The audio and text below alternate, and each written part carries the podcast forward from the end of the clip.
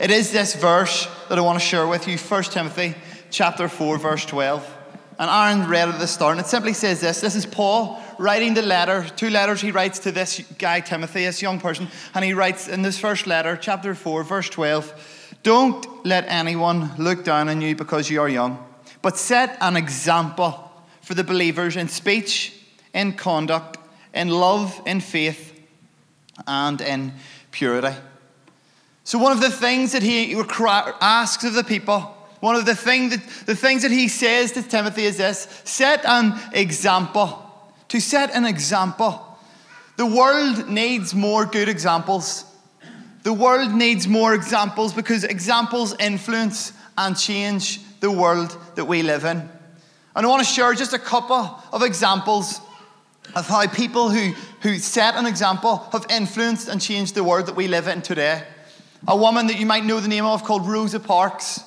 Rosa Parks was a, a figurehead in the American civil rights movement because in the 1st of December 1955, Rosa Parks, a black lady, sat on a bus in America. And in those days, the, there was segregation of where you sat. White people sat on one side of the bus and black people sat on another side. And she sat in the section that was allocated to her. But the white section was filled with people, and a, a white man comes on the bus, sees there's no seats, and the bus driver tells Rosa Parks, Get off your seat and let him sit there. And she stood up for what she believed in. She stood up. She set an example. This was the first time anyone had done this. And she refused to move off her seat. And by her being an example, she influenced society, she influenced people. And the American civil rights change and human rights started to be impacted because she set an example. Nelson Mandela, another famous person around our world, when, uh, for 20 years, he spent over 20 years in prison because he stood up against uh, against racial segregation in South Africa. He stood up against it, spent over 20 years in prison. And after that, his example impacted society to the point that, that they started to have negotiations and talk about racial segregation not, not being as big an issue or as big a, a hold in South Africa. Eric Liddell, you'll maybe famously know the, the movie adaptation of his life called Chariots of Fire. Eric Liddell was a, a Olympic gold medalist in the 1924 Paris Olympics. But he was famous known for refusing to run a race. A Christian, by, he was a Christian, and he decided that when his favoured 100 metre sprint race, which was going to be on a Sunday, he refused to run in it. He stood up for what he believed in, and instead he ran a, a 400 metre race, which he ended up winning. But because he stood up for what he believed in, he set an example and this example inspired many other Christians globally to stand up for their faith. So here's just three examples. There's so many more people who, by their example, influenced society, culture, and history that we know today. Examples influence and change the world. Examples showcase a better world. And you see, Jesus, when he came, Pip shared about it this morning, about he is one of the most influential, dominant characters in history. Because of his example, he came and radically taught a new way of living, a new example. John chapter 10, verse 10, a, a, passage you'll have known maybe famously. Jesus says these words The thief comes only to steal, kill, and destroy. And I have come that they may have life and have it to the full. Jesus came that we would have life and life to the full. And maybe in here, we can have full lives but they can be full of the wrong things. You see, you can have a full calendar, you can have a full schedule, we can have full stomachs, full bank balances. Maybe full cars where we're playing parents and we're, we're running kids back and forth to different things, or, or full minds. We like to have as much knowledge and things as possible. And I'm not saying these things are bad, but oftentimes they're the things that we want more of, and, and we get full minds and full stomachs and full bank balances, but it doesn't fully satisfy. So, what should a full life look like? If Jesus says we should come and have life and life to the full, then what does a full life look like? And how can living a full life set an example that will change the world? And I want to share some things that I believe, and we spoke on this a few months back in 412, of what having a full life should look like. And I want to use the word full um, to illustrate four points. That what a full life I believe that Jesus wanted us to live looks like. And the first thing is a life of faith. Hebrews 11, chapter 1, describes faith and defines faith as this the confidence in what we hope for and assurance about what we do not see. Our lives as Christians should be full of faith. It's what the guy said at the, the spoken word at the start. Welcome to the Christian life you signed up for. I don't know about you, but we follow a God who we cannot see. There has to be faith. It has to be faith that I am trusting this God that I do not see. So my life should be full of faith. Hebrews goes on in, in verse 6 to say, Without faith, it is impossible to please God, because anyone who comes to him must believe first that he exists and he rewards those who earnestly seek him. You see, what we have found, and I have found in my life, is this living a life of faith has two benefits. Living a life of faith has two benefits. Number one, it pleases God. Hebrews 11 6 says that it pleases God living a life of faith, which is great. Our purpose in life is to please God. But secondly, it sets an example that impacts people. Let me tell you a story. Jack Ballantyne, who got up here at the start and, and shared his story, or, or was in the spoken word, many of you know a bit of his story. 2017 was an extremely difficult year for Jack, an extremely difficult year on this young boy's life. He got the news that his, his mum was diagnosed with cancer. And for a long, long period of his life, she fought with it, and Jack prayed and prayed and prayed earnestly, time and time again, that God would save her. And a few days before she passed away, Andrea made a decision to follow Jesus. And then on her funeral day, hundreds of people crammed into the funeral service. And one of the darkest times of this young boy's life. And he gets up and he reads some verses and he is so strong. The rest of us, if you were there, you're broken, listen. But there was something special about him. There was something incredible, supernatural about this boy's life. And one of his friends who was in, in school with him that day sat in. This guy wasn't a Christian. He had been to church past in his life, but it wasn't for him. And he saw this boy in the darkest, most harrowing day of his life stand up with strength unimaginable, supernatural. He had faith and strengthened by God. And this faith set an example to a guy called Daniel. Daniel now sits in here, made a decision to follow Jesus, got baptized through the waters on the 10th of December because someone's life set an example. And now they stand in here, changed and impacted because examples change the world. Examples change the world. Living a life full of faith, church, is also living a life full of adventure. Living a life full of faith is also living a life full of adventure. I've learned this about comfort. Comfort is great at times, but it's not exciting. Comfort can be great at times, but it is not exciting. And we constantly encourage our young people to get out of their comfort zones to stand up and do things that they would think don't even dare. If you told Destiny Todd last year she'd be get up and in front of a couple hundred people on a microphone, she'd walk out of your life and you'd never see her again. She'd laugh at you. And here she gets up doing something that she would not normally do. But this is the crazy adventure that Jesus calls us into. Constantly being like Peter, step out of your boat. Come on, trust me. Come on, trust me. It pleases me, but it also, you will impact so many lives. Watch God transform your life and others too. I'm going to tell you another story because you were part of it. 10th of December, we watched 16 people go through the waters of baptism here. And one young person sat in the crowd and watched some of his best friends get up on a stage and declare over a microphone how good God had been, how incredible and faithful God had been. And that night he said, I want a piece of that. And he made a decision to follow Jesus on the 10th of December 2017 because he saw something in people, saw an example in people, and he was influenced, and his life is changed forever. Another thing that God wants us to live lives full of is, is faith and is also unity. We are called to live in unity.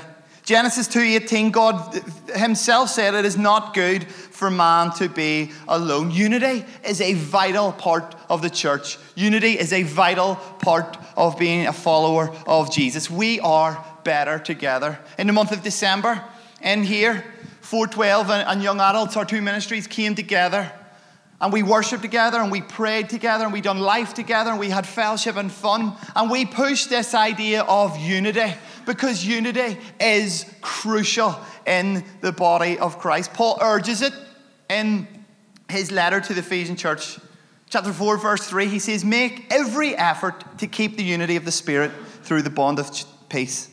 It is so crucial that as a church, we don't just segregate our departments and our ministries that, that 412, you sit in the corner and you do this, and BB, you do your bit, and GB, you do yours, and the link, and, and evergreens, and, and Generation X, and young adults, and everything. No, we're called to do this life together, to be united, to be a church without walls and a church without borders. I love when 412 and young adults came together. I love when age groups cross. When 412 and evergreens do, do life together. I love that. Why can we not have more of that? Of Generation X and, and young adults coming together to worship and, and have fun together. This is what church should be a church united. On Friday night, there, we carried on our second week of our series called The American Dream. And it was one of those nights where, you know, you always pray, God, interrupt the program, and, but you sort of hope He doesn't. well, He did. he came and interrupted, and God love Aaron Graham. He was supposed to speak, and he'd been wrecking his brain, and then I said, Aaron, we're going to have to move you to next week. But God came and showed up, and we worshiped spontaneously and, and we prayed. And there was one moment I was standing in the front praying for someone, and I looked back and I saw I saw 14 year old guys going up, up to 11 year old guys and laying hands and praying over them. I saw a group of guys from Ashfield Boys getting in a huddle and praying over their school, united that they are going to win their school for Jesus.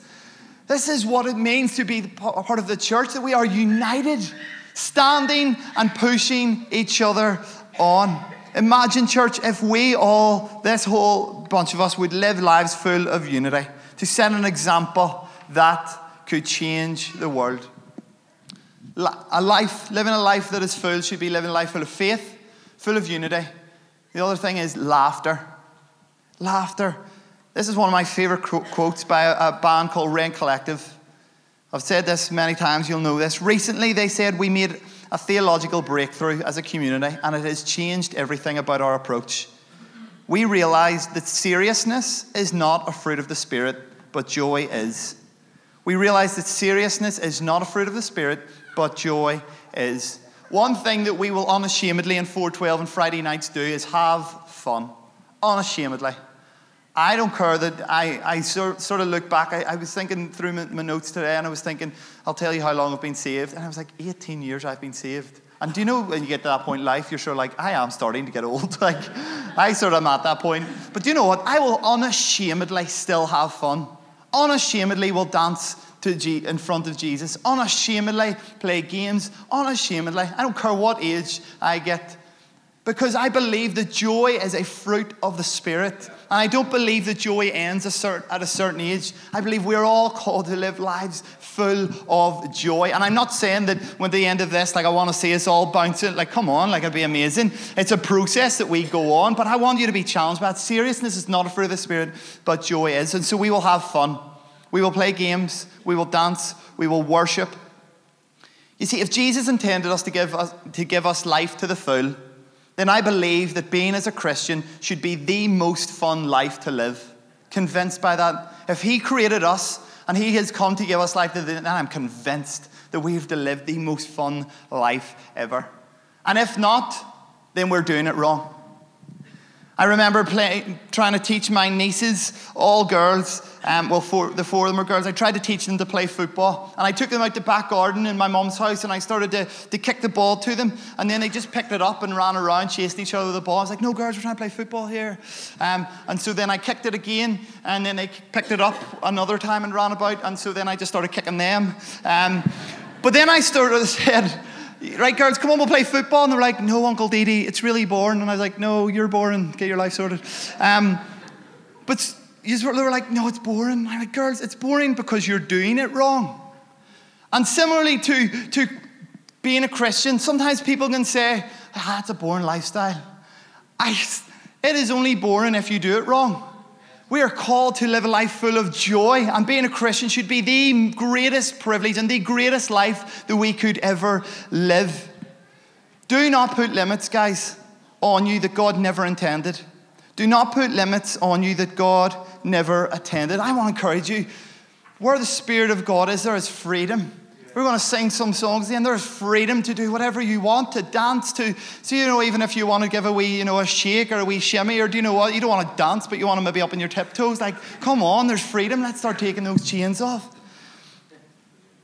Again, another guy, same guy, Daniel Pettinger, came in, wasn't a Christian. First night, and Adam McCaig invited him to come along after uh, Jack Ballantyne seeing the strength in him, and Adam McCaig invited him to come. And side point, someone's life transformation could just be one invitation away.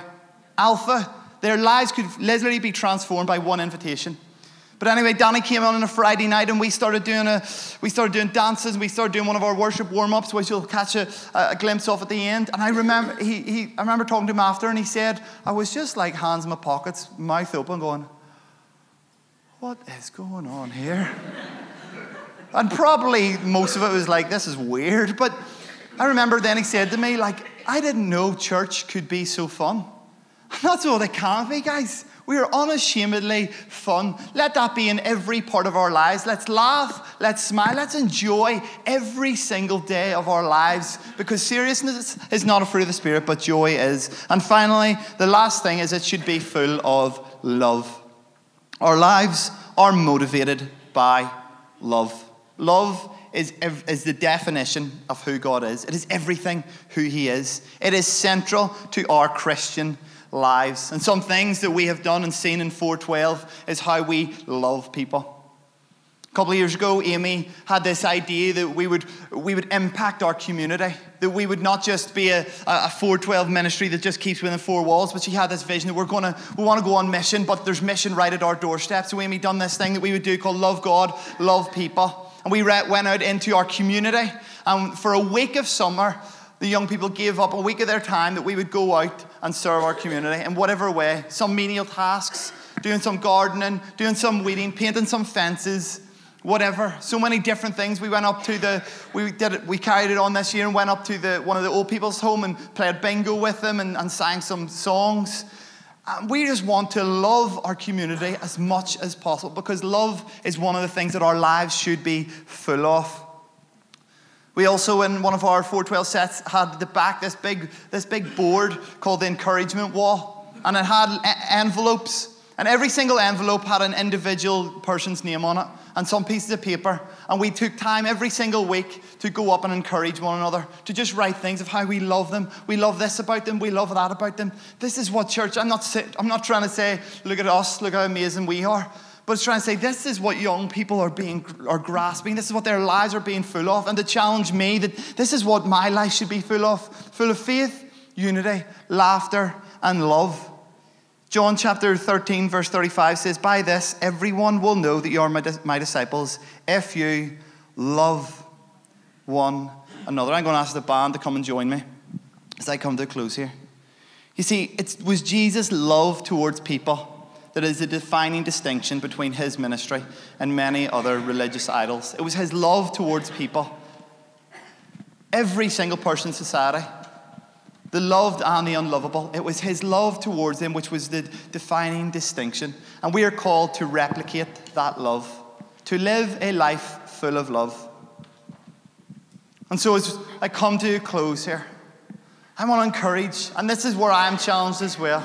You see, the amazing thing that I love getting to watch about young people is this battle of whether they are going to settle for second best or chase God's best whether they're going to settle for second best or chase God's best. And I love getting to do life with them because you get to see the, the fight going on in their mind of they kind of want to settle, but then you can see them taking a step of faith and saying, oh, I'm, this is me stepping out of my comfort zone, but I'm going to trust that this is God's best. And it's a challenge for us all. Are we going to settle for second best in each of these areas? In faith? Are we going to settle for second best or just and just sort of step out of the boat a little? Or oh, are we going to completely trust God in every area of our lives? Are we going to settle for second best in unity and we'll sort of do a wee bit of unity between one another? Or are we going to give it, you know what, I'm giving my whole life and committed to this. I'm living a life full of unity. Laughter, love, are we going to settle? We're going to settle for half hearted, or are we going to say, to you know what, I'm giving everything to this? I want joy to, I want to put on joy and joy to erupt from my life. I want love to erupt from my life. Live life to the full be an example. Church, I'm going to ask you to stand. We're going to sing a song of worship.